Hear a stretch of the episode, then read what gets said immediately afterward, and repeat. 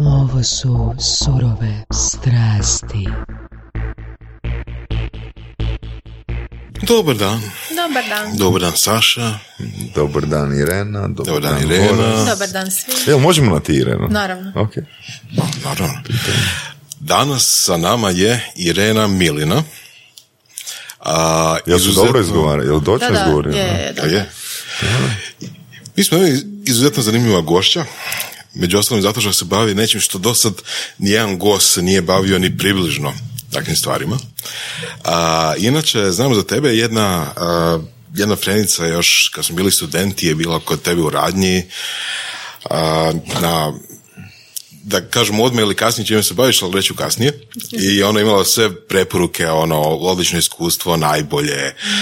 A, kasnije je jedna kolegica isto bila tamo, isto preporučila za a, tebe. A, kad smo počeli snimati podcast, rekla je obavezno, obavezno zovite Irenu. I tako, i a, evo, tu je s nama Irena. E sad. Am, ja znam dio toga čime se baviš, jel? I dio čime, ono, koji je tvoj biznis, tvoj posao, ali možda bi bilo najbolje da predstaviš se sama. Ok, a, znači ja sam Irena, bavim se body piercingom od 2006. A, imam salon za body piercing i tetoviranje. A osim toga organiziramo nekakve humanitarne djelatnosti, ne znam, skupljamo e, donacije za pomoć azilima za nezbrinute životinje, skupljali smo jednom za djecu iz Nazorove, uglavnom pokušavamo na neki način biti korisni zajednici. To je Octopus Studio, Je. jel da? Da. I osim piercinga radite i tetovaže, Da. jel da? Kako je došlo do toga da to bude tvoj biznis, tvoj, tvoj posao? A, pa, em, u stvari što se tiče nekakvog e, formalnog obrazovanja, to je sve krenulo u nekom ekonomskom smjeru, što mi okay. baš nije pretjerano nešto bilo zanimljivo, ali ok, kao nešto moraš raditi valjda u životu, ali nekako kroz svo to obrazovanje nisam se našla u tome, a pirsanje i tetoviranje su bile nešto što me od uvijek zanimalo i privlačilo. Um, s tim da u Hrvatskoj u većini svijeta još uvijek ne postoje škole za ta zanimanja, tako da je recimo jedini način kod nas da se to počne raditi je da nađeš e, mentora, to je starijeg kolegu koji se time bavi dulji niz godina Aha. i da te on pristane uzet na apprenticeship, to jest kao na nekako... Še, za šegrta. Da, za šegrta, šegrtovanje, ne? Da. Um, tako da sam dosta dugo u stvari tražila tu svoju priliku, jednu tri godine sam žicala po svim salonima koji su Što bili znači u to žicala? vrijeme ok. Znači hodaš po salonima i tražiš ovoga da te neko uzme za šegrta, što... I tri godine si primala ovoga, odbijenica. Da ne da, treba prvo je osnovno kod nas nema baš jako puno salona, to je bilo prije ono, 12 godina, Mm. tako da tad ih nije bilo u tolkom broju kod danas. A i drugo, ne želi vam baš svako dati to znanje, osim ako ćete ostati raditi u njegovom salonu, jer normalno niko si ne želi raditi dodatnu konkurenciju. Ne? Aha. Tako da nije baš biznis u koji se lako I kako se onda zaštititi od toga da, da, da se ne zna? Pa u principu nemaš nikakve zaštite. Znači danas je to postalo do te mjere M popularno, M pristupačno da em, bilo tko može naručiti recimo sa eBaya nekakav loš tatu starter kit ili ne znam uzme u ljekarni nekakvu kakvu god iglu i krenu raditi na crno. Am, s obzirom na nepostojanje nekakve zakonske regulative, znači ako nema škole, to se ne može cijela ono, industrija se ne može zakonski regulirati. Um, tako da je u stvari crno tržište jedno, ja mislim, od najjačih u, Da. po pitanju općenito. Sad kad si spomenula poslova. taj starter kit sa Mhm. eBay-a, kako to ono izgleda? Neko to naruči i kaže kome? Prijatelju, daj da probam ili... Da, valjda, ne znam, mislim, nisam nikad ovoga u to ulazila. Ili onak uh, oguliš, ne znam, svinju, na, i onda prvo, da, pa, pa mislim, Odeš bože moj, kupiš pa ko će, ti, uši. ko će ti dati povjerenje da onak uh, Ne, ali stvarno prva ima, tetovaža ono, bude na... Ima jako puno ljudi kojima je to, ne znam, jako smiješno, jako zabavno, pa počnu ono u Da. srednjoj školi, u školskim WC-ima se bockat, pikat i to, ali ovaj, ima ih sve više i više. I kaj onda, onda kad skuže da su napravili glupost, onda dođu da im prekriješ tetovaže. Pa da, najčešće to tak završi, da. Ali dobro si postavio pitanje, kako da izgleda to kad neko prvi put ide raditi tetovažu za ozbiljno? Da. Nije, nije Ha, Onak, jel kažeš klijentu, jel kažeš klijentu, e, ono, ovo je prvi put 15% popusta. Ne, pa normalno, mislim, u legalnim salonima ako se radi profesionalno, onda prvo postoji ta umjetna koža na kojoj se vježbaš, a, tako da nije baš ono da odmah krećeš u napad na ljude. A, nakon umjetne kože radiš po prijateljima, dok se malo ne ispraksaš, normalno oni znaju da tek počinješ. Čekaj, bilo bi u radi- biti idealno da odeš, na primjer, u zatvor. Pa ono, ako nema druge... Da, da. Ono, Ako onak šest druge. mjeseci vježbat u zatvoru. Da, bilo bi poželjno, ne znam, da op- opljačkaš neku banku, pa da nakon što izađeš iz zatvora, onda imaš neki početni E, kapital, vidiš. to bi već bio plan. To je dugoročno Tako razmišljanje. da, da, treba ono spojiti jedno s Korak. A, korak B. Da. Da. Um, da li, mislim, to je dosta nekako, po meni, umjetnička djelatnost. Treba imati žicu za, za crtanje, nek, za liko, likovnu umjetnost, za tako nešto. Um, kako se, po tvom mišljenju ili u tvom slučaju čak, ljudi odlučuju da budu tatu majstori? E, ovak, prvo i osnovno samo da e, kažem, ja nisam tatu majstor, znači ja sam Ok. body piercer, e, ali radim u tatu salonima i imam tatu studio, tako da mogu dati nekakav, ono, ajmo reći, inside view. Um, ljudi se obično odluče za taj posao zato što, ne znam, neki vjerojatno zato što imaju tu žicu za crtanje, vole crtat pa, um, pa im je to zanimljivo. U principu, ne znam, svako vjerojatno ima neke svoje razloge, isto kao što na koji način se ljudi odlučuju da bi se išli tetovirati. Jel ima Da- neko razlog, na primjer, u, to je, do- tu je dobra lova. Pa normalno, mislim. Ozbiljno? Da, uvijek. Pa baš sam bez veze postavio to pitanje, mislio sam da je to... vas Tetoviranje i piercing su luksuzne usluge, znači Mhm. to nije ono kruh i mlijeko da će malo koštati. To nije Da. nešto što je ljudima neophodno potrebno, tako da naravno am, to drži svoju nekakvu cijenu, plus ako računate da vas tetovaža nadživi za još nekih šest mjeseci, osim ako se date spaliti, ovoga, am, ulažete u stvari u nešto što je stvarno dugovječno, Mhm. tako da ako je rad kvalitetan, normalno da će puno i koštati. Normalno da onda ima jako puno ljudi koji ulaze u to samo iz nekakvih financijskih razloga, ali um, mislim da takvi ne dospiju baš daleko, zato što a, kao i u svakom poslu treba puno raditi na sebi, treba puno ulagati u svoje znanje a, i na kraju krajeva i samu opremu a netko ko je u tome samo radi nekakve lake zarade, onda propusti taj dio i u stvari se koncentrira samo na to da ima što veći broj klijenata za što manje novaca jer ih s tim privuče i to onda dugoročno ne funkcionira. Treba imati sigurno ruku isto. Normalno, da. Ne, ne, ne smiješ imati tremor, tremor, tremor. Ne? Ne smiješ Parkinsonovu Piti imati puno. tak nešto. Da. Da. A pirsanje? A, što s pirsanjem? Da sam mislio onak, uh, mislim ja, ja sam imao probušenu obrvu, to malo ljudi zna. u, ne znam, nije. Ovoga, ali ono, to je zapravo posao di ti ozljeđuješ ljude, ono, oni pate, a i još plaćaju za to. je, je. Ja sam recimo To je poznata super. po tome da se svojim klijentima ispričavam dok ih pirsam. Tako da ono, prosti, prosti, ovo samo malo, još samo malo gotovo. Pa je to većini ljudi jako simpatično, ali stvarno ne volim ljudima nanositi bol, ali nekako još nismo uspjeli izumiti to je bezbolno pirsanje. Mhm. Tako da preživi se. Nije, ne traje toliko dugo. Ono. Jel si ka- ikad upoznala nekog da, da ono ima, ne znam, sto piercinga i ono, napeto je to raditi isključivo zato jer uživa u tom osjećaju probadanja? Ozbiljno? Da. Ono, sto ljudi sto čudi. Ima, ima stvarno ljudi koji su ono u tome čisto radi tog nekakvog osjećaja koji probadanje kože ovaj, pruža. Um, nekim ljudima se jednostavno to sviđa. Sad, normalno, svi smo različiti. Neko će to zadržati na dva, tri pirsića koja se jedva vide, a neko će otići u ekstreme sa, ne znam, 400 pirsinga na licu. Tako da... Da li misliš da postoji ono pretjerano, da postoji previše piercinga?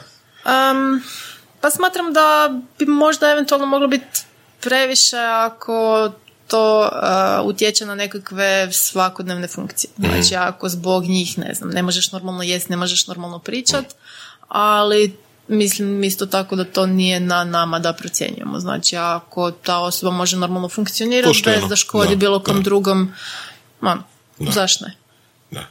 Da. Jel radi neko, čisto onako me zanima kad ćemo u toj temi, piercing je da namjerno škodi nekom drugom tipa, ne znam, ono, kad se probija u tramvaju laktom da nekog ono udari ili tako nešto. Pa ne, mislim da šiljkom. ne. Ne? Nema? Ne, mislim da ne. Ne. Ok. Kad je bio tvoj prvi? uh, Prvi pirs? Da.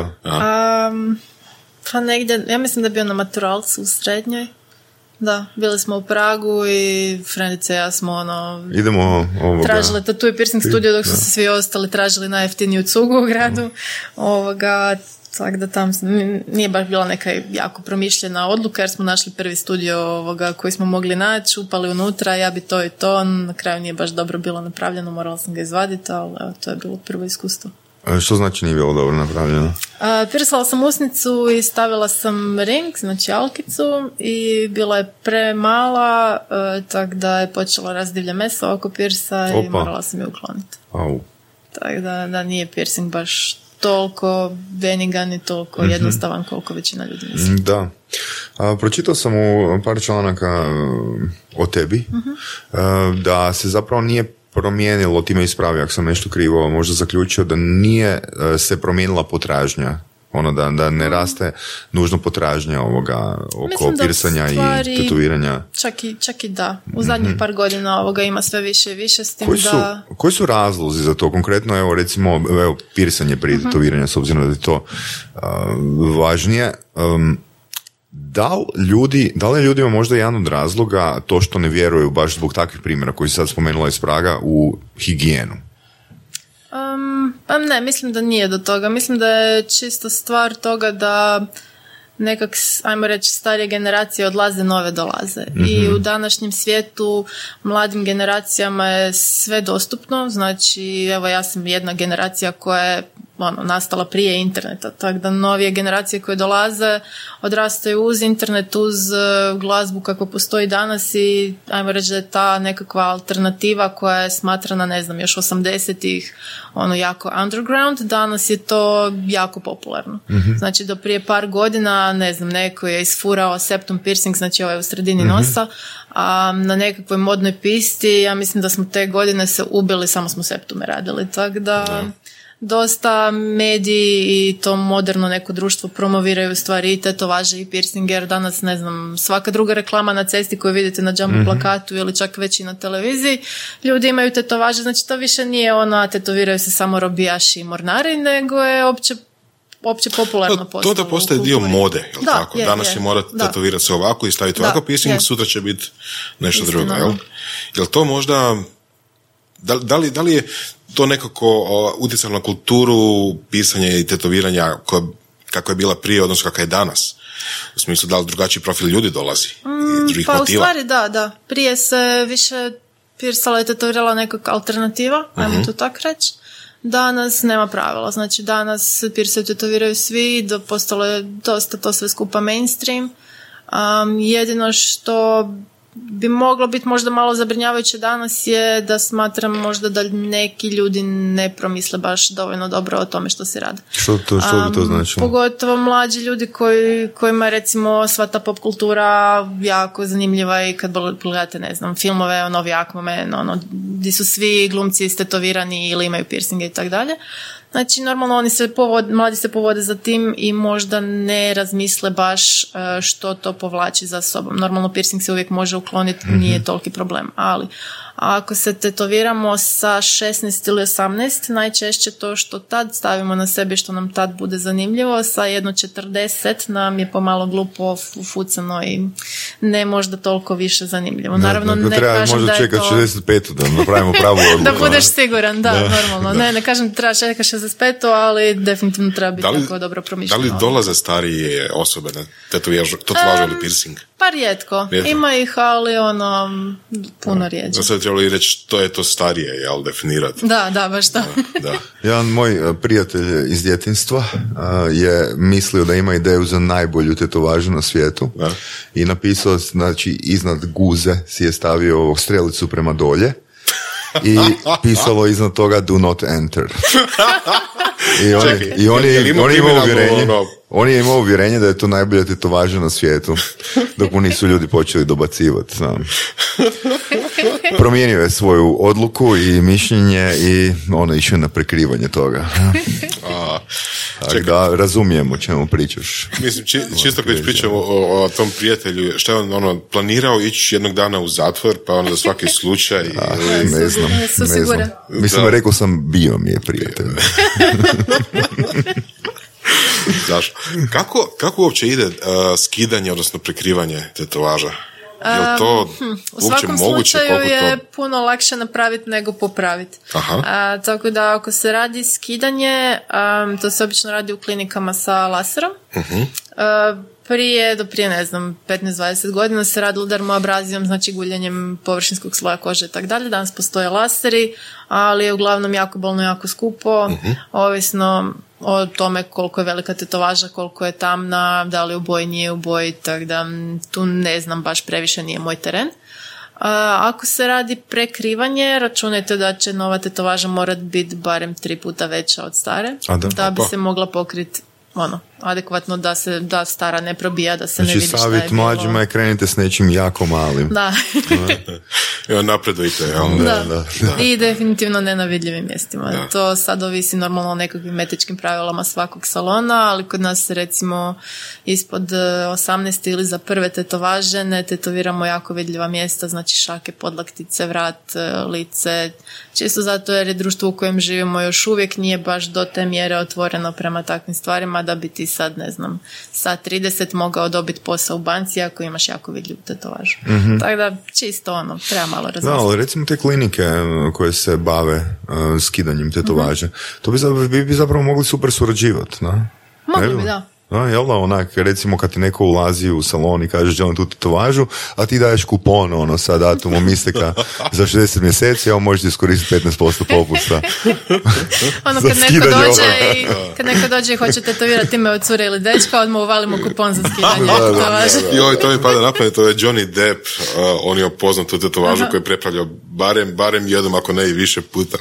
Šta za Bilo Vinonu, ja je mislim. Vinona, pa je to prepravio u nešto drugo, pa mislim da je i to čak, ali nisam siguran, prepravio nešto treće, Da, kao dodao obično slovo, maknuo slovo da bude druga žena, jel?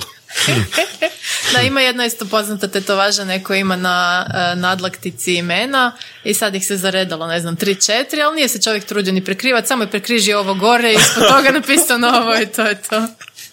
ok, da, i to je dobar ono plan. On, Jako imaš ono dnevnik, da, da, to, to. Telefonski imenik. telefonski. Ti si, ti si završila uh, fakultet za menadžment, jel tako? Mhm, Da. I nikad nisi uh, radila u...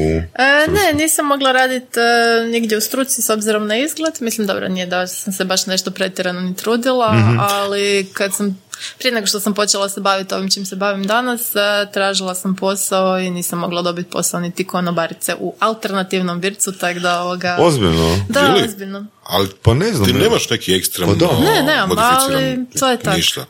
To je bilo 2005. 6. znači ono... Da, možda, a ne znam, mislim, onako odokativno, koliko, četiri stvari na... Dobro, mislim, malo sam drugačije izgledala tad. Znači, imala sam undercut, imala sam dva, tri vidljeva piercinga, malo više Da. nekakvih prstenja, narukvica, nešto, ali to i dalje nije bio toliko Zanimljivo. ekstreman izgled. Da. Misliš da bi danas a, neko bolje prošao ili po navodnicima, jel? Danas mislim da je malo lakše. Vidjela sam čak i da ima u H&M-u i ne znam, McDonald's, KFC, ovoga da. već ima ljudi sa vidljivim tetovažama koji mogu raditi. Um, sve ovisi o poslu. Naravno, o poslodavcu.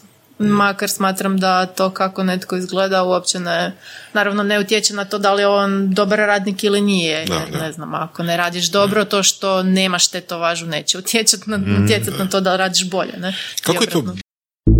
U podcastu Surove strasti upoznajemo ljude koji su strastveni u onome što rade. Ovo je podcast za preživljavanje u surovoj stvarnosti. Pridružite se Saši Tenodiju i Ivanu Vorasu u otkrivanju što pokreće uspješne, motivirane ljude. Ljude koji su strašću, predanošću i vizijom postali kreatori vlastitog, a i naših života. I ono najvažnije, saznajte kako su to napravili. Slušajte Surove strasti. Bilo, mislim, ako se sjećaš, da li to ono baš kažu izravno zbog piercinga, zbog tetovaže, nažalost vas ne možemo primiti ili... Znači, evo, konkretno za taj posao za konobaranje, čovjek mi je rekao da bi trebala pustiti kosu, povaditi piercinge i e, normalnije se obući što god to značilo, jer sam imala crne hlače, crnu majicu, pa sad normalno je vjerojatno ako nosiš boje. Mm, da, interesantno. Da. Zamisli, onak, moraš biti zatvoren negdje, ono, ili se baviti s tim, ili biti negdje u skladišu gdje te netko ne vidi. Užas.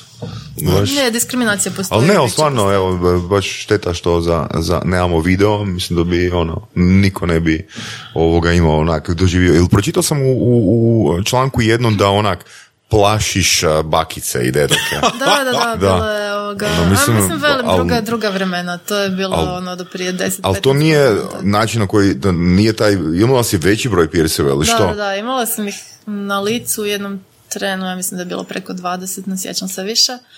A imala sam adrka, nosila sam irokeze od Aha. metra i tako dalje, ali ovoga, Mislim, možda sam ja za naše uvjete bila malo ekstremnija i normalno to je bilo do prije 10-15 mhm. godina.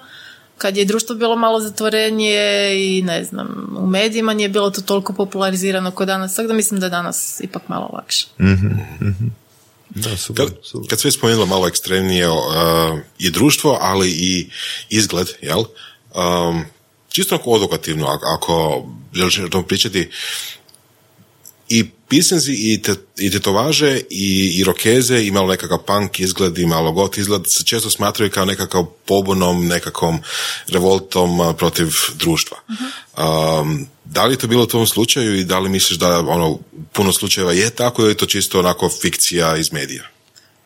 Pa mislim da definitivno ovisi od osobe do osobe. Mhm. U mom slučaju je bilo hajmo reći pola pola. uh Ovoga, nekak, ne znam, svidjelo mi se nositi crno, ugodno sam se osjećala u tome i dalje se ugodno osjećam u tome. Cijeli taj nekakav gotik džir mi je uh jako vizualno privlačan, tako da je to nešto u čem se ja osjećam najbolje. A sad baš neki revolt protiv društva i države mislim da nije išlo u tom smjeru, čisto je bilo nešto što je meni po volji. Znači ne osjećam se dobro u ne znam rozim haljenicama pa ih neću nositi. Mm. Mislim da svakako ima pravo raditi od sebe što god želi. Um, dogod to ne škodi nikom drugom. Ne? Cool. Ko je bio tvoj prvi klijent? Jel se sjećaš imena i prezimena? Ne moraš navesti Prvi, baš prvi... Um, prvi maček i se u vodu hiće? Da, ne, mislim da je bila frendica. koja je još uvijek jako dobra prijateljica, Ana Marija. Znači sve u redu bilo? Ne, ne, ne, znači Prošlo je ok, preživjela je. na, na skrivenom mjestu je tetovaž. ne, ne, piercing, piercing. piercing da. da, piercing uha je bio. A dobro, tu ne možeš zeznut, tu možeš? Možeš, da, da? možeš. Bez... Kako, na primjer? pa mislim, može ti otići e, pod kosa, pod krivim kutem, može otići preplitko pa tijelo izbaci, možeš zeznut sa izborom nakita, ono, ima, ima par opcija. Jel se, jel se tebi događa da, da, da, da zezneš nakon toliko iskustva? Uh, a mislim, vidi, svi smo ljudi, dešava se, normalno ne, ne često, ali ne znam, recimo isto nekad ne možeš utjecati na, na to um, da li će klijent biti miran na stolu ili ne. mm Um, znači, piercing koliko god da kratko traje, svejedno zaboli na tu sekundu, dvije i ljudi se scimaju i pomaknu se. Da, ja znam da je meni suza potekla. Od sreće. Da, onak samo od tuk, suzica. Je, suzica isto krene recimo za piercing nosa koji iritira malo suznika na ali mm. tak nešto, ali velim, ak, se osoba malo pomakne, može otići u kosu ili ne znam. Mislim, zna se dogodi da ne znam, jednostavno nije ti dan mhm, mhm. ovoga, pa ti mrvicu kut ne ispadne ono savršeno koliko bi trebao ispast, ali onda se klijentu kaže da ne znam, ja, recimo ja osobno nisam zadovoljna kak je ispalo, ako klijent isto nije zadovoljan, piercing se ukloni, pusti se da zaraste i mhm. normalno ima besplatno ponavljanje. Super, super. Um, koji je kriterij po kojem bi neko trebao odlučivati um, kod koga se tetovirati? Po tebi, danas. Um, pa mislim danas u doba interneta stvarno ljudima ne bi trebalo biti teško ovoga izabrati artista ako si daju bar malo truda i malo prouče. Znači prvo osnovno trebaju biti sigurni oko toga što žele uh, tetovirati. Znači jer... ti, tvoj posao isto da daješ konzultacije, određene savjetovanje, dobro? Znači prvo i osnovno odabir motiva, jer Mhm. postoji više različitih stilova tetoviranja Mhm. i različiti tetovirači će različite dizajne odraditi na sebi svojstven način. Dobro. Tako da, recimo, ne znam, ako radite tribal, znači nekakvu ornamentiku, idete kod jedne osobe jer je ona specijalizirana za to. pa ako fino ima, znači ima diferencijacija, drugo- ono, Da, između postoji vas. diferencijacija. Super. Naravno, Izvrsno. nekakve generičke motive, tipa nekakav font ili nešto, može napraviti Da. praktički. Ali da li to ide do te mjere da kad ti neko dođe, ja želim ovaj tribal motiv, e, bolja osoba za to ti je Da, da. izvrsno. Znači, Znači- postoji sustav, postoji referral između vas, da? E, ovisi od salona do salona. Da, znači, neće svatko naravno ono, referirati na nekog drugog, jer Mhm. postoje normalno ljudi koji to rade samo radi novaca i svejedno im je kako će to napraviti. Mhm. A mi recimo ako smatramo, to jest moji kolege koji rade tetovaže, da nešto neće odraditi dovoljno dobro kao što bi netko drugi, jednostavno Kako pošalju je, dalje. evo, to je stvarno fantastičan, fantastična informacija. Da. I ono, za svaku pohvalu. Ono, baš oduševljen sam s.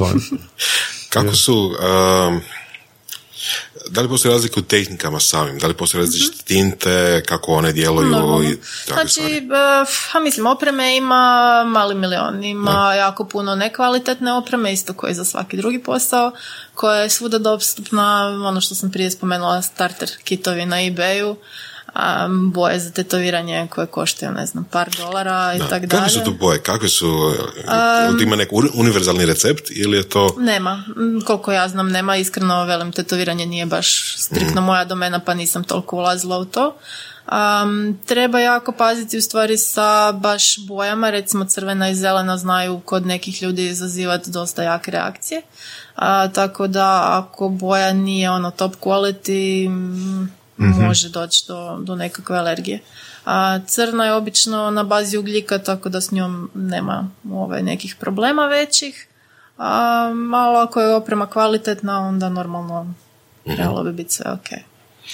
Čisto ono, zanima me, ako postoji diferencijacija među tetu artistima, jel postoji i među, kak se kaže, piercing? Piercerima. Piercerima? Postoji naravno. Makar ovoga, um, u piercingu nema specijalizacije. Znači tetoviranje je posebno na način da ne znam neko radi jedan stil i to mu baš leži, drugi stil može odraditi, ali mu možda baš ne leži najbolje. A kod piercinga je više manje ili znaš raditi ili ne znaš raditi. Tako da nije da sad, ne znam, jedan piercing ćeš odraditi savršeno, a neki drugi ti uopće ne leži. Am, drugačija je jednostavno tehnika e, rada. A, tako da tu baš i nema toliko. Koliko je pokušaja po tvojim kriterijima potrebno da kažeš za sebe ili da neko kaže za sebe da je vijaš piercer? Pa neću sad baš ono govoriti u pokušajima, ali potrebno je minimalno... ajmo o, usp- o uspjesima. Da, a, pa minimalno, ne znam, moj apprenticeship je trajao godinu dana. Kolega koji radi sad kod mene kao piercer, njegov apprenticeship je isto trajao godinu dana. Mislim da je to nekakav minimum da naučiš neke osnove. A koji svaki posao dalje je ono lifelong learning. A možemo da- pro- malo popričati o apprenticeshipu, što apprenticeship podrazumijeva?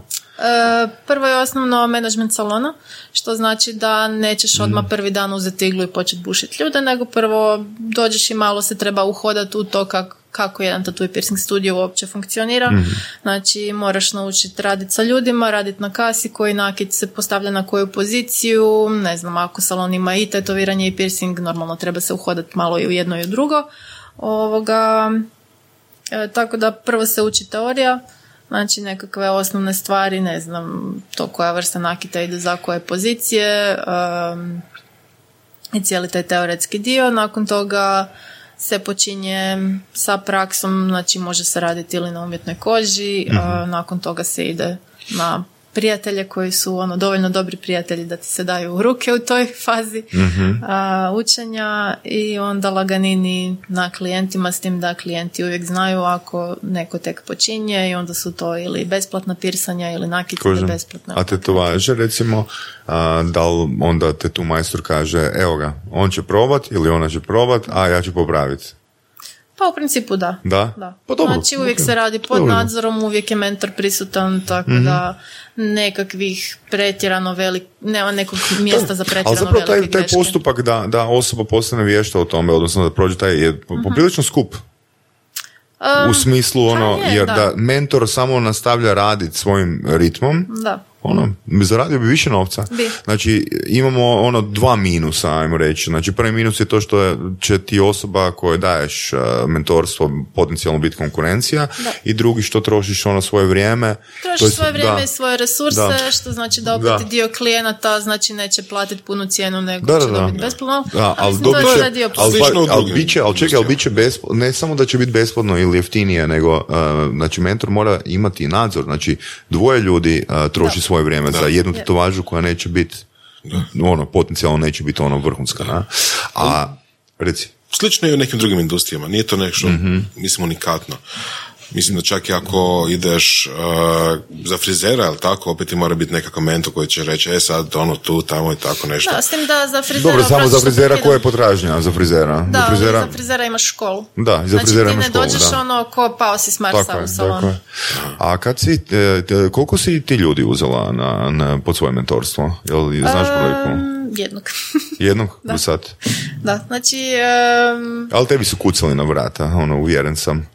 Da, mislim normalno svako malo neko pita ovoga za nekakvo mentorstvo, ali iskreno ne želim to raditi ako ne mogu osobi posvetiti puno, punu pozornost i naučiti ga ono što smatram da bi trebao znati. Znači minimalno godinu dana.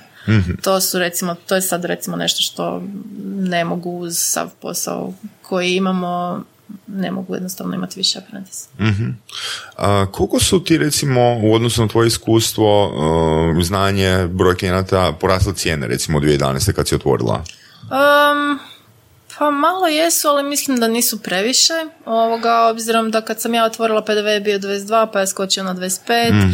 Neki drugi troškovi su se povećali, tako da pokušavam nekak balansirati odnos cijene i ono, to jest prihoda i rashoda, ajmo reći.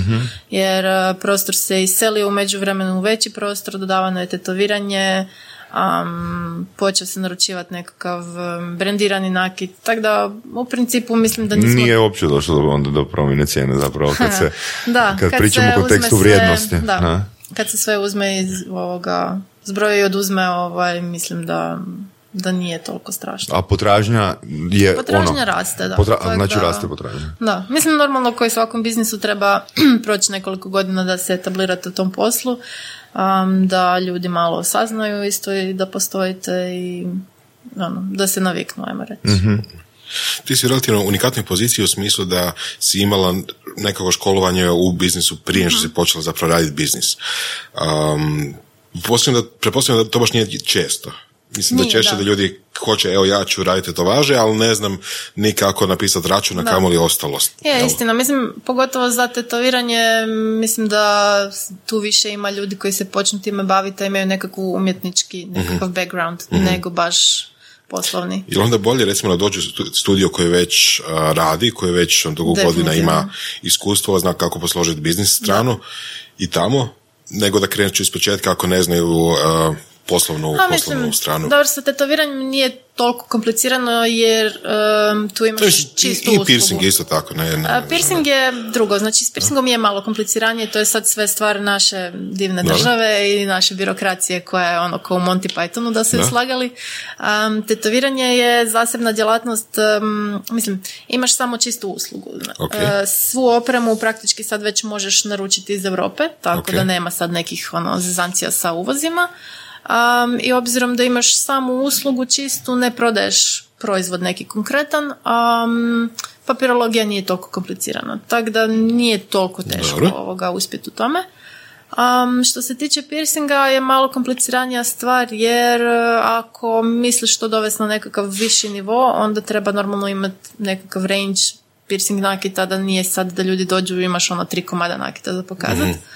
Um, problem je malo u tome što znači uz uslugu koja je sami piercing prodaješ i nakit što onda povlači malo prodaju minimalne tehničke uvjete, tisuću i jednu Aha, dozvolu i skladište. gluposti, da, skladište, ovako, Da. onako, sinte tamte. Da. Um, onda druga stvar, baš ne možeš, mislim možeš većinu toga naručivati iz Europe, ali recimo ako hoćeš malo veću ponudu nakita držati, onda ne možeš sve uzeti u Europi. Tako da onda to povlači uvoz iz Amerike ovoga koje onda normalno povlači i tu dalje hrpu papirologije Da. nekakve Da. malo je kompliciranije. Jel češće ljudi dođu pa biraju nakit od onog što je već ponuđeno ili ono što već postoji Mhm. ili da sami naruče možda sa ebaya ili tako nešto pa onda kaže Pa, "E, to znaju, da, znaju si sami naručivati ovoga, uvijek im kažemo da e, full pazi sa, iz- sa izborom početnog nakita, jer Aha. početni nakit se stavlja znači u ranu. Jednom kad piercing zaraste, praktički možete onda malo eksperimentirati, čak i ako stavite nekakav ono nakit niže kvalitete pa se nešto upali, lakše je riješiti nego kad je to početna rana koja je još otvorena i krvari i tako dalje. Am, tako da najčešće uzimaju nakit kod nas čisto zato da budu sigurni da će taj period zarastanja proći ok, pa onda kasnije kad zarasta, ako si hoće i sami nešto naručiti, ma, sve ok. Da li vas kače nešto, čisto kad pričamo o propisima, o higijeni, o medicini, tako nešto? Am, to je sad opet mm, na nekakvu na volju, ajmo reći, svakom salonu, zato što, velim, kak ne postoji zakonska regulativa, onda svaki salon sam određuje do koje mjere će držati te higijenske standarde. Am, u principu, što se nas tiče, mi ne moramo imati ni autoklav. Znači, autoklav je medicinski sterilizator za opremu. Što se tiče tetoviranja, Um, sad sve više i više se sve radi sa disposable uh, materijalima koji se znači otvaraju i bacaju nakon svakog klijenta. Um, recimo mm, nekakav piercing alat koji se koristi um, obzirom na količinu posla koju sad imamo ne bi bilo isplativo uzimati disposable plastični jer mislim da bi zagadili planetu u roku dva mjeseca ono um, tako da imamo mm, hvataljke, škare, recimo takve nekakve instrumente koje koristimo. Oni su uh, višekratni, nakon otvaraju se posebno za svakog klijenta, nakon svakog klijenta prolaze uh, čišćenje ultrasoniku, autoklav sterilizaciju, uh, pakiranje i čuvaju se zapakirani do iduće upotrebe. I to je jedan razlog zašto ići u nekakav bolji studio, Normalno, a ne da. ono na crno. Da, trebalo bi pripaziti dosta na higijenu jer, ne znam, virusi i bakterije nisu nešto što možemo vidjeti golim okom, plus kroz kontaminacija je isto nešto na što treba Ja. full paziti, tako da pitanje higijene u ovom poslu, kao i u svakom poslu koji radi sa krvi, je dosta važno. U kojem trenutku odlučiš uh, postati poduzetnica?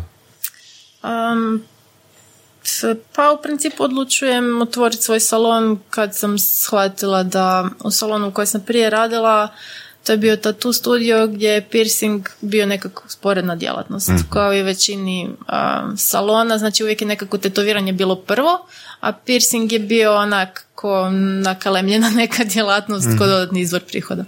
Um, meni je pirsanje uvijek bilo nekak draže, više sam voljela to nego tetoviranje. Normalno tetovirala sam se i obožavam tetoviranje, ali nije nešto čim ću se ja baviti. Um, tako da sam htjela stvoriti baš salon koji bi bio ono pure piercing, da se usredotoči samo na to da se podigne to na nekakvu malo višu razinu, ajmo reći. I kako je to tvoj mentor prihvatio? Um, pa ok. Mislim, normalno nikome nije drago kad u nekoga uložite ovaj, puno a, i znanja i truda i svega, onda on jednog dana ovaj, odluči otići. To je valjda ono kao kad ro- roditelju dijete odlazi od kuće pa ono nije baš sretan. Ali ovoga, ok.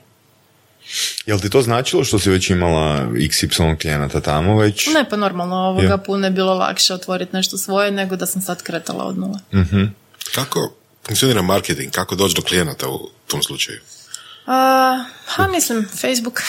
Znači nije isključivo, ono, gotovo isključivo word of mouth. E, pa to jako puno znači ovoga, pogotovo u ovakvoj nekakvoj, u ovakvom nekom poslu gdje preporuka klijenta stvarno znači više nego kad neko vidi online šta god. Znači, čak i ako pročita ono, tri članka... I, da, još uvijek više znači kad neko Da. kaže e, bio sam i bilo je ok, super je.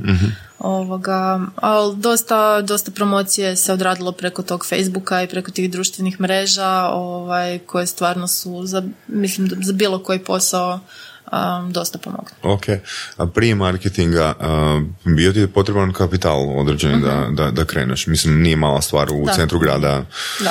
ući u neki prostor i Pa uvaliti u najam, potpisati na 12 mjeseci. šta god da radiš u Hrvatskoj, um, mislim da je dosta teško poduzetnicima čisto zbog toga što nam je država koncipirana na način da ti praktički ne počneš raditi, znači samo registriraš firmu i već dobivaš od države nekakve račune koje trebaš platiti, a nisi još ni počeo. Tako da definitivno je ono, poduzetnici nemaju baš nekav, nekakav dobar uh, feedback od uh, sustava. Uh, novac koji mi je bio potreban za početak sam posudila, tim da sam imala sreće ovoga da mi je uletio jedan poznanik koji ima više salona u Njemačkoj i mhm. posudio mi je početni kapital. mm To je super. To je onako... Da, to je baš ono Nevjerovatno jer ne bi puno ljudi to napravilo za nekog kog praktički ni ne znaju, jer nije da smo neki bliski prijatelji. Vjerojatno i banke i takve institucije ne bi bile previše oduševljene posuditi ne, ni najmanje, pogotovo kad neko kaže... pa ne, nisam čisto ovaj, iz nekih drugih razloga, ali ne, ne, bi, ne bi prošlo. uh Jer u Hrvatskoj i dalje kad se kaže da radiš, ne znam, tattoo piercing studio, nekak ljudi mislim da ne smatraju to nekakvom unosnom djelatnošću. Znači, moj salon je recimo bio otvoren na jednoj lokaciji, sad nakon pet godina smo trebali seliti prostor, tražila sam veći prostor um, i našla sam ono, među njih 20 koji smo išli gledati, uglavnom nazvala sam za ovaj prostor gdje smo sad i gospođa je pitala kao čim se bavim, ja sam rekla to tu je piercing studio i samo je izjavila kao, a ne možete se vi to priuštiti, poklopila mi slušalicu. da, na kraju smo ipak sve izgladili i sad smo u tom prostoru i sve ok, ali da, bilo je zanimljivo iz početka. Znači predrasude da, da, da, predrasude, da, da vi malo zarađujete, da? Da, jer kao ko to još radi, kao to neš bez veze mi tam crkavamo od gladi ili ne znam šta. Mm-hmm. Jesi imala neki poslovni plan kad si kretala? Pa u principu ne, obzirom da nisam išla tim nekim službenim putevima banke krediti i to, ovoga, imala sam plan u glavi, ali nisam imala ono formalno... Jesi imala tipa ciljeve, ono, da, imat... I možeš nam ispričati ono, koji su ti ciljevi bili? Pa mislim ciljevi Možda se sad nadograđuju, da, iz godine u godinu. Uglavnom cilj je bio... Prvi cilj, ne propast. Da, ono prvo i osnovno. Um, nekakav cilj je bio stvoriti, znači, ajmo reći, ko neki mali community u gradu, mm. mjesto gdje ljudi mogu doći i osjećati se sigurno. Um, jer velim, tad kad sam ja počinjala sve to skupa raditi je još uvijek bilo dosta i predrasude i na nas koji smo imali malo više piercinga ili tako smo mlači izgledali. Osjećati se sigurno u uh, piercing U piercing studiju gdje te bodu ono, iglama, da. to, je, to je sigurnost koja bode. Dobro, možda sam ja to malo ono glupo sročila, ali znate što sam htjela reći. Ne? Uh, uglavnom, htjela sam taj piercing uh, dići na neki malo viši nivo, ponuditi malo veći izbor nakita, znači da ljudi mogu birati da li će uzimati nekakav top quality sa dijamantima zlatom koji košta ono tri mjesečne plaće ili će uzeti nekakav nakit koji je isto ok. Dobro, jesi ti to morala platiti ono odmah da imaš u svojoj ponudi ili? E, na šta misliš? Sad konkretno, ako se radi o nekom nakitu koji košta ono ko tri plaće. Aha, pa to naravno nisam, to je bio cilj. znači to nije bilo iz početka tako. Ovoga, normalno uvijek se trudim naručivati nakit za koji znam da je kvalitetan, ali znalo mi se par puta dogoditi da ne znam, iskoči neka nova firma kao nudi wholesale, nakit izgleda super, sve je normalno preko weba, sve je uvoz, znači ja ne mogu u Hrvatskoj otići negdje i vidjeti što kupujem, nego je normalno sve preko interneta se naručuje. I nakit izgleda super i onda dođe i počnemo ga prodavati i onda nakon ne znam mjesec, dva skužimo da se klijenti vraćaju i nakit nije dobar. Tako da jednom ili dva put se dogodila sam morala jednu deset tisuća kuna baciti u smeće nakita jer jednostavno ili ga podijeliti ono besplatno. E, opet se vraćamo na značaj brenda, jel? Da. Ono, umjesto eksperimentiranja, radi ono u, u, što imaš, u što imaš sigurnost, u što vjeruješ. Da. Sigurnost koja bode. da. Za razliku od nekakvih drugih uh, esetskih grana, evo kad sam spomenuo frizera ili tako nešto gdje postoje ili, ili moda gdje postoje nekakve natjecanje, gdje postoje nekakve uh, fešte gdje se ljudi pokazuju tako nešto. Da li tako nešto postoji u svijetu piercinga i tetovaža? Da li mhm. postoji, ne znam, um, uh, konvencije? Konvencije. Postoje. Da, postoje. postoje. Za piercing baš i ne, obzirom da, ono, neće niko sad doći tamo i pirsat se cijeli dan. za tetoviranje postoje konvencije koje su, a mislim, mogu biti dobre, mogu biti loše, ovisi kak, kakva je organizacija, ali namijenjene su znači i da se saloni predstave klijentima i da klijenti mogu recimo doći i izabrati kod kog bi se tetovirali, znači da na jednom mjestu vide više mhm. toga. U Hrvatskoj ili vani? A jedno i drugo. Aha, cool. Ono, cool. Postoje i kod nas, ono, vani normalno su veće i popularnije, mislim da je trenutno Londonska i dalje jedna od najjačih u svijetu gdje ima smisla, da, nekoliko da, stotina artista iz cijelog svijeta. Da li postoji ono superstar artisti, znači on to svjetski poznat, pa on e, znaš, ono, on je da, ono, najbolji guru da, svega. Je, ima ih i u piercingu ovoga i u tetoviranju, ima normalno ljudi koji su i nama uzori, koji su ono superstars i tak dalje. Kako se, kako, što znači biti nekom koji je toliko dobar, recimo kod ti, biti uzor u, u E, pa to su, znači, uzor po čemu? Ljudi koji su recimo započeli cijelu tu industriju mm. tipa, mislim započeli, malo je to glupo reći jer i pirsanje i tetoviranje su usluge, to jest usluge, um, stvari koje postoje već tisućama godina, znači ne znam, najstarija mumija koja je imala tetovaže, mislim da datira od prije 5000 godina, tako da glupo je sad govoriti o ljudima koji su začetnici toga, ali ajmo reći u novijem, modernijem zapadnjačkom svijetu. Um, recimo, ne znam, ljudi koji su otvorili prvi piercing studio studio ili ljudi koji su napravili neke nove tehnike i započeli dali neke smjernice, znači ovo će se raditi na ovaj način i to je sad usvojeno ko opće prihvaćena mhm. nekakva tehnika. Ne? Tako da to su normalno. Da, sad kad si spomenula mumije i 5000 godina, um, zanima me da li postoji možda da znaš neki povjesničari koji su se specijalizirali isključivo za, za ono istraživanje uh, koja je bila prva tetovaža, ko je bio prvi piercing i kako se to kroz povijest razvijalo. Da ne, ne znam. To je bila diferencijacija kod povjesničara. To je nešto zanimljivo. Stvarno postoji ono 5000 godina barem, vjerojatno i puno više. I stvarno je kroz cijelu povijest prisutno i piercing i tetovaže.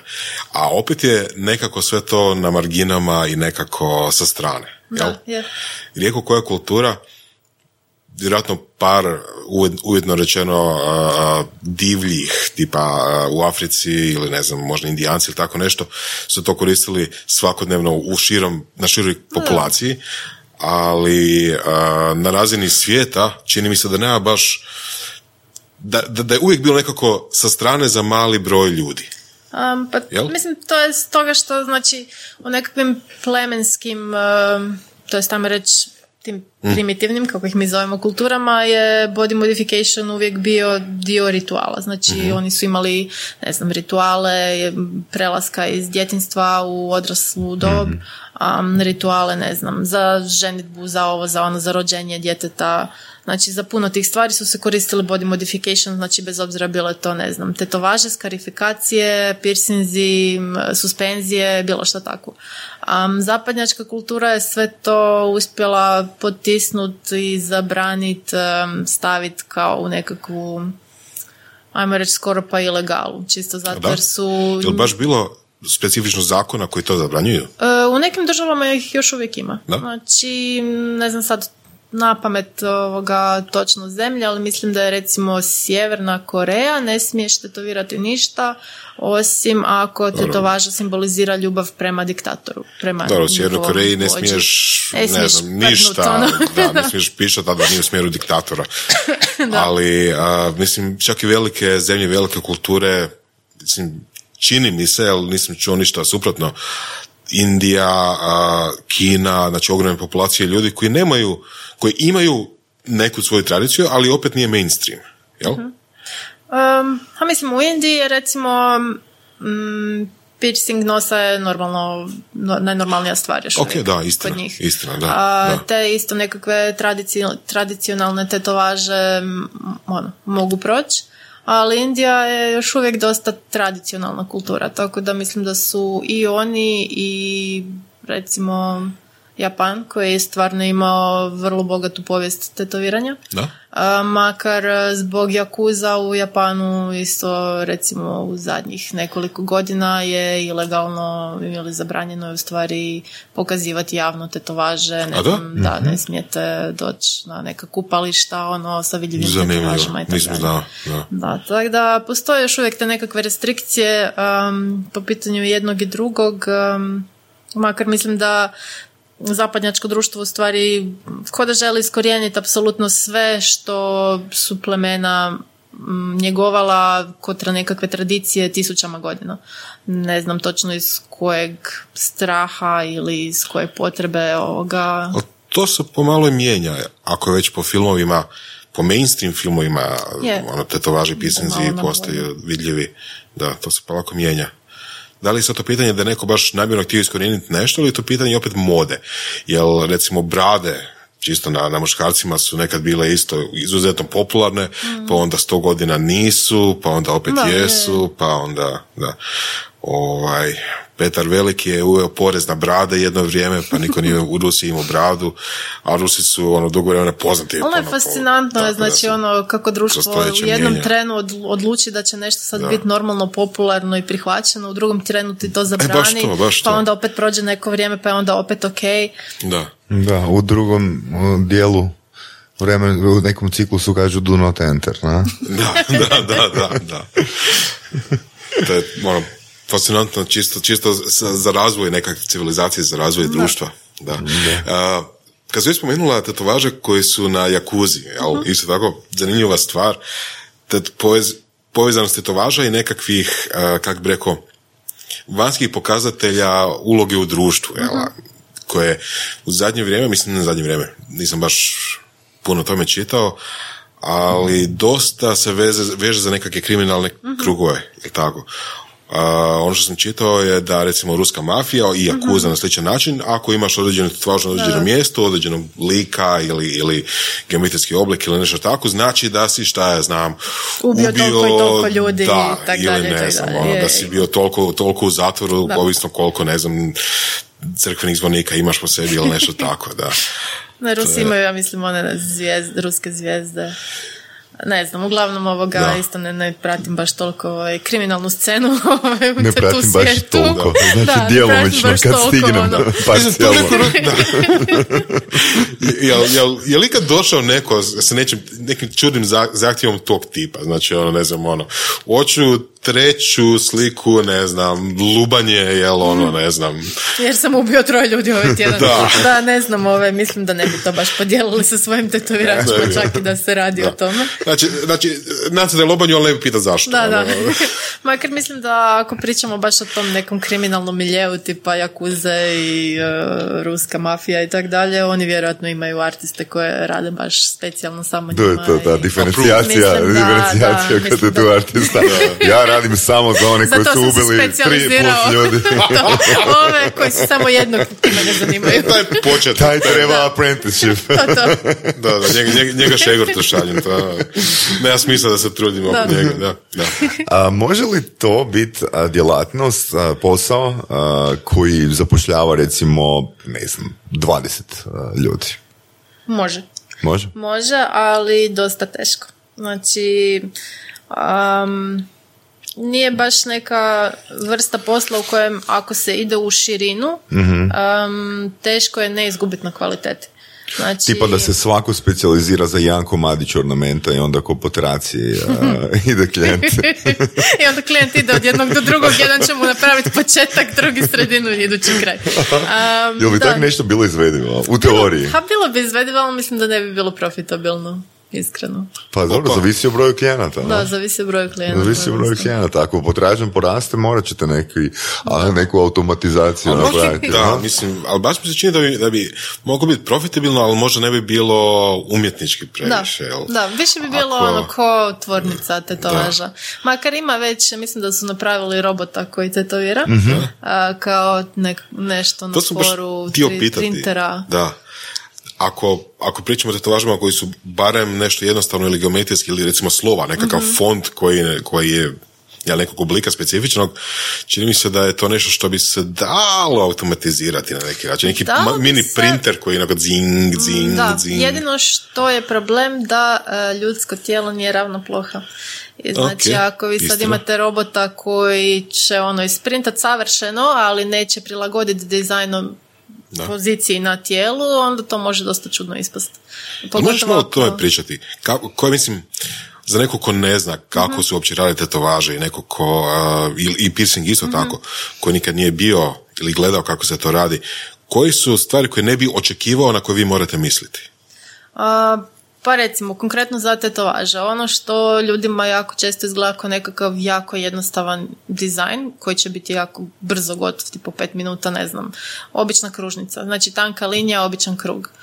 Um, izgleda jako jednostavno, ali za napraviti je noćna mora. Još kada kad ljudi izaberu nekakvu poziciju, znači ne znam, podlaktica ili oko lakta ili tanka linija oko ruke. Peta, peta recimo. da, ok. Da ne možeš ne možeš šestar staviti pa krug. Znači, dosta je teško pozicionirati pravilan geometrijski oblik na ljudsko tijelo koje, velim, nije ravna ploha, ima svoje krivine, zaobljenosti, nepravilnosti i tako dalje i onda još to napraviti, pogotovo što je linija tanja, tim manje mjesta za nekakve pogreške imate, recimo ako je linija deblja, onda ako i ode linija malo slučajno na stranu, pokrije se, ne, ovako kako je tanka ravna linija, to morate ići jako, jako mirno i polako da bi to ispalo lijepo. Um, tako da recimo evo na to ljudi najčešće ne razmišljaju da koliko teško može izvest, biti izvesti te jako sitne i male dizajne jer u principu nema mjesta za pogreške dok recimo ako radite cijela leđa nekakav realizam ili nešto ako se slučajno ne do Bože nešto ono malo ode na krivo da se pokriti s nekakvom sjenom ili nekak zakamuflira se kod malih dizajna nema mjesta za to. Um, To je recimo zanimljivo, da. Ako se radi neki organski oblik, ne znam, ptica ili nešto, mo- aha, ako pero malo iza Da, lijevo ili ono, desno, nije- ok je. nije toliki Evo, problem, ali ako da. je kružnica, ne može sad malo biti ne, lijevo pa desno, da, da. Još nekih takvih stvari? Um, Da li ljudi dođu sa ne znam, čudnim idejama oko tinte ili... Ima li, mislim- recimo, ona da, da, da osoba uđe u studio i ti pomisliš, Isuse, kako ste vi zalutali? pa, em, pa nema, mislim ima svakakvih ljudi, normalno to je sve dio rada s ljudima. Tako da em, ima normalno čudnih zahtjeva i prohtjeva i ono, sto ljudi sto čudi, ali sve se to nekak ishendla na kraju. Jesi kad odbila nekog?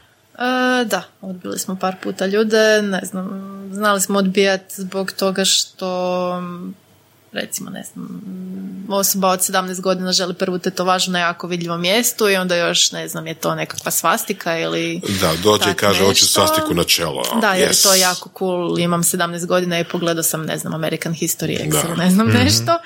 Um, znali smo odbijati ljude zato jer su htjeli nešto što nije bilo izvedivo, a nije im se moglo dokazati da je neizvedivo. Znači, kod tetoviranja postoji neki donji minimum izvedivosti.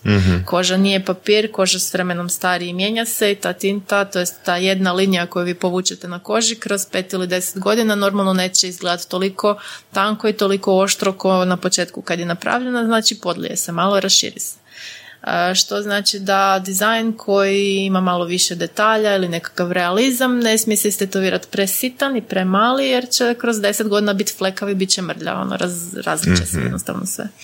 Ovoga, neki ljudi jednostavno ne slušaju savjete tetovirača, zamislili su si Zagrebačku katedralu napraviti u veličini poštanske marke, jer oni su vidjeli nekog na, ne znam, televiziji da, Da. to ima u toj veličini i to se mora tak moć i ono, ne žele poslušati, normalno otići će kod nekog drugog ko će im to napraviti, onda ćemo se vidjeti za pet godina kad će od te sitne tetovaže morat na kraju završiti sa cijelim leđima istetovirani da, se onak, to pokrije. Onda će htjeti a, ovu a, kuvertu cijelu preko toga staviti.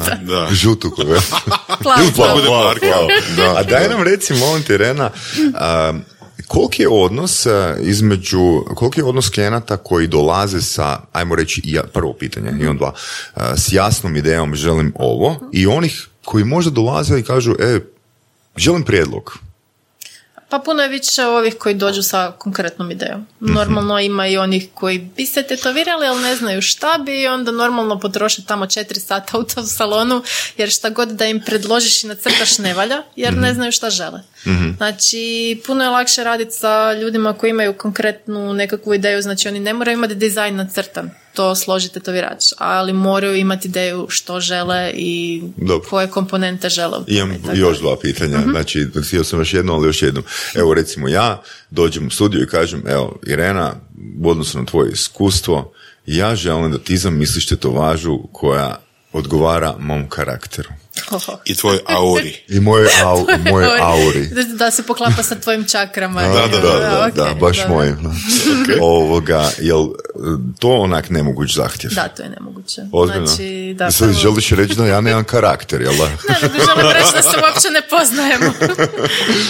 ok, i drugo pitanje, m, znači, ako smo, ako si već definirala da ono ipak ljudi uglavnom imaju ideju, a koliko se ta ideja poklapa s onim što je na kraju napravljeno? Odnosno kad si rekla da daješ određeno dobro savjetovanje, pitanje, da, daješ da, određeno savjetovanje, znači osoba dolazi s tom idejom, koliko često to bude baš tak, a koliko često ima odstupanja ili se pretvori u nešto sasvim drugo? E, Pa većim dijelom bude baš to što su htjeli. Manjim dijelom, znači tetovirač može predložiti nekakve izmjene, recimo ne znam, sad, je, sad su opet to nekakva pravila pozicioniranja. Znači, ako recimo pričamo o muškim prsima, znači postoje e, dva odvojena mišića,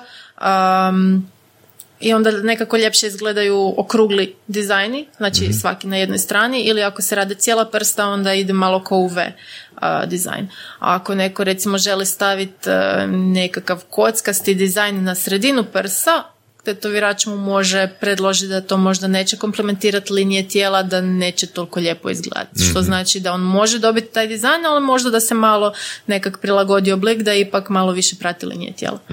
A, u tom nekom smislu. Ili ne znam, ako neko želi nemam pojma, ne, ne pada mi sad niš konkretno na pamet, ali u principu um, naše nekakve sugestije, to jest od kolega koje tetoviraju, više idu u smislu, u smjeru toga da to bude dizajn koji i reprezentira njihov rad, ovoga, da je to nešto s čim su oni zadovoljni jer ipak oni stoje iza toga, da nije ono baš, ne znam, nekakva žbrljotina, ovoga, ili u smjeru, znači, gdje će na tijelu to najljepše izgledati. Konkretno, znači samo pitanje, a, znači ja vjeru, vjerujem da te tu artist a, može prepoznati rad svoje kolege na nekome, jel da? Više manje. Da. Može li a, piercer prepoznati rad svoje kolege ili kolegice? Pa dosta teško, može samo prepoznati da li je dobro napravljeno ili je loše napravljeno. Nema tu nekakvog ono signature. Da, da, da, to me zanima, to me zanima, da. Okay. Da zamisli recimo neko dođe i hoće, ne znam, tetovažu onog znaka Superman na, na prsima i sad, ono, ne znam, tipa... Ima zadovoljen kriterij V, trokuta, da? Da, da, da, da. I ono, ne znam, jel bi se moglo dogoditi da ga tuži, ne znam, a, ko je već vlasnik licence Supermana i kaže, e, copyright, ne može. želim, želim tvoje tijelo. Pa mislim da ne. Plaćaj mi, ne znam, ono, tisuću dolara dnevno za, ta- za taj trademark. Da smo u Americi, vjerojatno bi se Da. neko već sjetio toga, makar mislim da to njima sve reklam, spada u reklamu, tako da u interesu im je valjda da se ljudi tetoviraju Mhm. tak specifično. Što posebno da ljudi biraju i najrazličitije motive, ono, vjerojatno Da, ima da, svega, i religijskih, Da, i svakakvih, i ono, ono, hoću, ne znam, tetovažu križa po rukama i tijelu, Da, da. ono, Ja, čisto onak mene zanima za kolegu doktora Vorasa. Jel bi po tvojim kriterijima njemu pasale on, a, žute naušnice ili naušnice od žutog zlata ili od bijelog zlata? Strašno, Da, strašno. ne znam. A, a se tiče tetovaže, onak lice, vrati to, može li mi iz Vorasa da ima? Pa podlaktice više. Podla- podlaktice? Da, ne, ne bilice. Znači, ne, ne, ne bi išla svastika negdje na Ne, čelu, ma a? ne. Na srce, na srce. Da. Dogovorit ćemo se. Može. Da.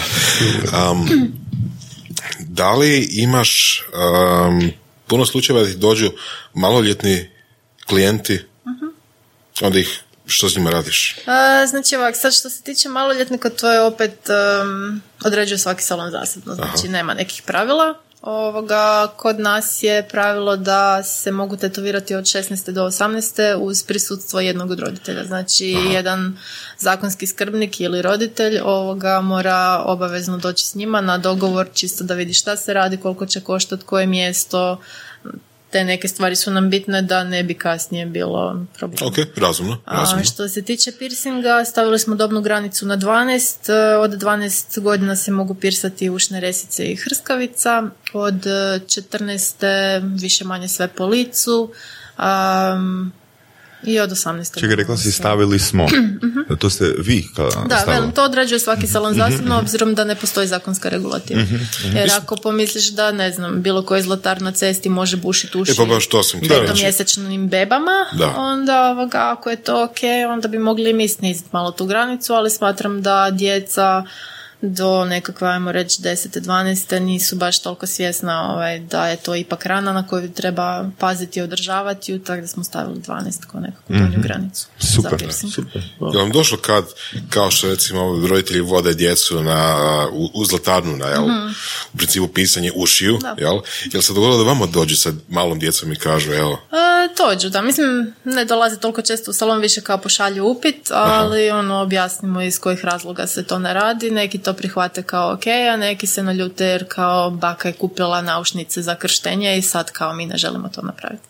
aha, Ovoga, da, normalno, mislim, svako normalno ima pravo raditi sa svojim tijelom što hoće. Ovo što se tiče beba i bušanja ušiju, ja sam osobno protiv toga jer smatram da se može napraviti dosta štete na zdravlje djeteta. a da? E, da, To je super pogotovo... da, da baš uh, pirserica to kaže. Da? Jel da? Baš super rečenica, da. ono, dosta često, pogotovo danas kad su alergijske reakcije dosta raširene, um, svi imamo puno slabiji imunitet nego što je bio prije, ne znam, ono, do prije nekoliko godina. Ovoga, jer svi smo konstantno pod stresom, svi loše jedemo, loše se hranimo, ne spavamo dovoljno, ne brinemo se za sebe zbog načina života na koji danas se živi.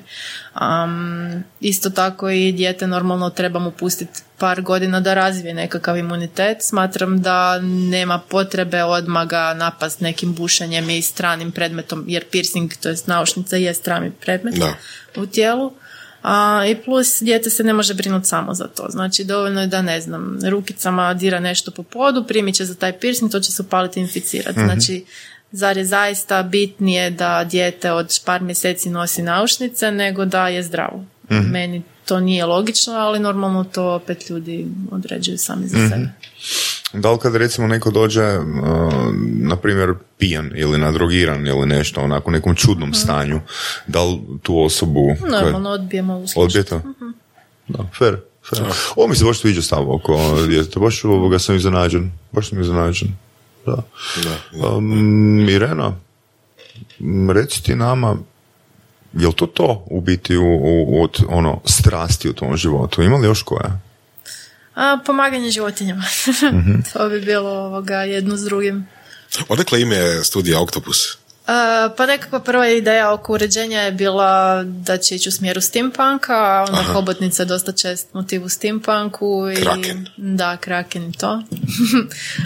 um, I nekak je ostao oktopus na kraju uređenja, otišlo skroz u nekom drugom smjeru, ali Znači, nije vezano s pomaganje hobotnicama. Pa ne konkretno hobotnicama, makar hobotnice su mi fascinantne ko životinje jer ono ima, baš su ko mali vanzemaljci na, na planeti, skroz Je, su specifične, um, zanimljive su jako. Da. Kako, recimo, radiš no, balans posla i pomaganja životinja i privatnog života? Um, pa iz početka je bilo dosta teško jer sam radila sve sama, tako da sam znala biti u salonu po 12-13 sati dnevno, tako da privatni život je bio nepostojeć. Um, Tako puno. Pa da, mislim, svaki Znači, to nije je težak. ono posao koji bi neko radio, ne znam, dva sata dnevno i onda došao doma. E, pa ne, mislim salon redovno radi 8 sati dnevno. Aha. Um, prije sam radila i subotom, sad smo ovoga vikende ukinuli. Um, ali dok, velim, dok sam radila sama, 8 sati se radi sa klijentima. Znači izvan toga ja sam trebala odraditi papirologiju koju trebam voditi za studio. a, plus čišćenje salona, plus sterilizacija, plus odgovaranje na mailove i društvene mreže, tako da nakupi se jednostavno. To u principu sve sama si radila. Da. Bože. Pa posla, ono, na početku nije bilo toliko posla koliko ima sad. I nisam imala tetoviranje, što je isto ovoga, znači ostao je samo piercing, mislim je bilo užasno puno svega, ali opet jedan dio djelatnosti nije postojao, ne. Tako da je bilo bar malo lakše, a sad e, studio zapošljava četvero ljudi, um, tako da je Da neko sad, pa raspoređeno. ako padne s Marsa i hoće napraviti tatu i piercing studio, koliko bi mu trebalo vremena da dođe do isplativosti? Um, ha, ovisi. Mislim, sad sve ovisi ono, koliko dobro radi, s kakvim, Jasno, da. s kakvom opremom radi, kak se promovira, kakva je osoba. Je li veliko To je- inicijalno ulaganje u opremu? A, pa je, dosta je veliko. Da. Jer, mislim, treba uzeti e, kvalitetnu opremu, a ako se gleda dugoročno, ne možete sad baš, mislim, kao na početku se šlepat na nešto. Jel vjeruješ u rečenicu da ako hoćeš a, dobro da kupiš najskuplje ili ne? Ne mora biti najskuplje, ovoga, jer nekad više platite u stvari za brand nego za kvalitetu. Dobro, ali imaš sigurnost. Ali Platiš sigurnost. ne mora biti. Ne nužno. Ne nužno. Ovoga, može biti, nešto može biti jako kvalitetno i može biti neki manje poznati brand koji je čak možda i bolji od nekakvog full razvikanog brenda. Um, tako da nije, nije pravilo ovoga, ali definitivno treba proučiti ovaj, malo koje su opcije na tržištu i zabrati ono što smatrate da je najbolje. Što bi rekla sebi sa 20 godina? Da znaš ovo što znaš danas. Um, da će sve biti ok, da se ne moram toliko brinuti. ok, solidno. Solidno. Koji je najgori savjet koji si dobila? Najgori savjet. Da. Ne, ne mogu se sad sjetiti nijednog baš ono lošeg. Ba, ne znam, vjerojatno, vjerojatno to da se trebam udati i izroditi djecu, jer kao Aha. nikome neće htjeti jer ću ostati stara cura iza 21. Ja. Standardno. čula Od bake, da. E. Standard. A najbolji? Najbolji... mm, pa to da se ne brinem previše. Ono, nekak se stvari jednostavno, ako imaš neki određeni cilj, znaš što želiš i radiš na tome, ono, things work out. Cool. Da. Znaš ono, oni panele na Faceu ili internetu što se šere, tipa ono, što moji prijatelji misle da radim, da, Mhm. da. što moji roditelji misle da radim, što ja zapravo radim. Kako Ja izgleda mislim da je kod nje to dosta očito. Ne, napravila sam baš jedan takav, ovoga, radimo, da, radimo novi website za, za salon i actually sam baš napravila jedan takav Da? gdje onak, ne znam, eh, što društvo misli da radim Da. i onak slika Pinheada iz Hellraisera, eh, što moji roditelji misle da radim i onak slika akupunkture, onak smiješno.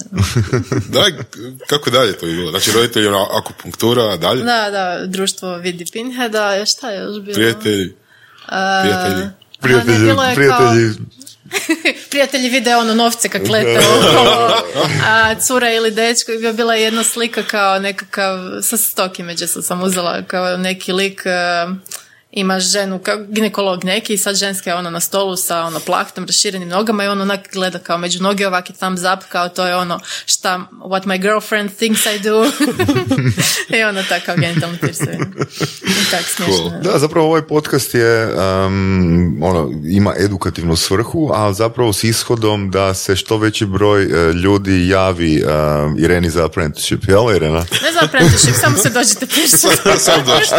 sam dođete Da. Super. Irena, hvala ti puno na vremenu. Hvala vama što ste me pozvali. Hvala, da. Ja, molimo, molimo, bilo nam baš lijepo. Također. Je. Slušali ste podcast Surove strasti. Ako vam se sviđa, lajkajte. Ako se slažete s gostom, komentirajte. Ili ako se ne slažete, Ako imate pitanja za ovog ili druge goste, pišite nam u komentarima. šerite nas prijateljima sa sličnim interesima i čujemo se u sljedećoj epizodi.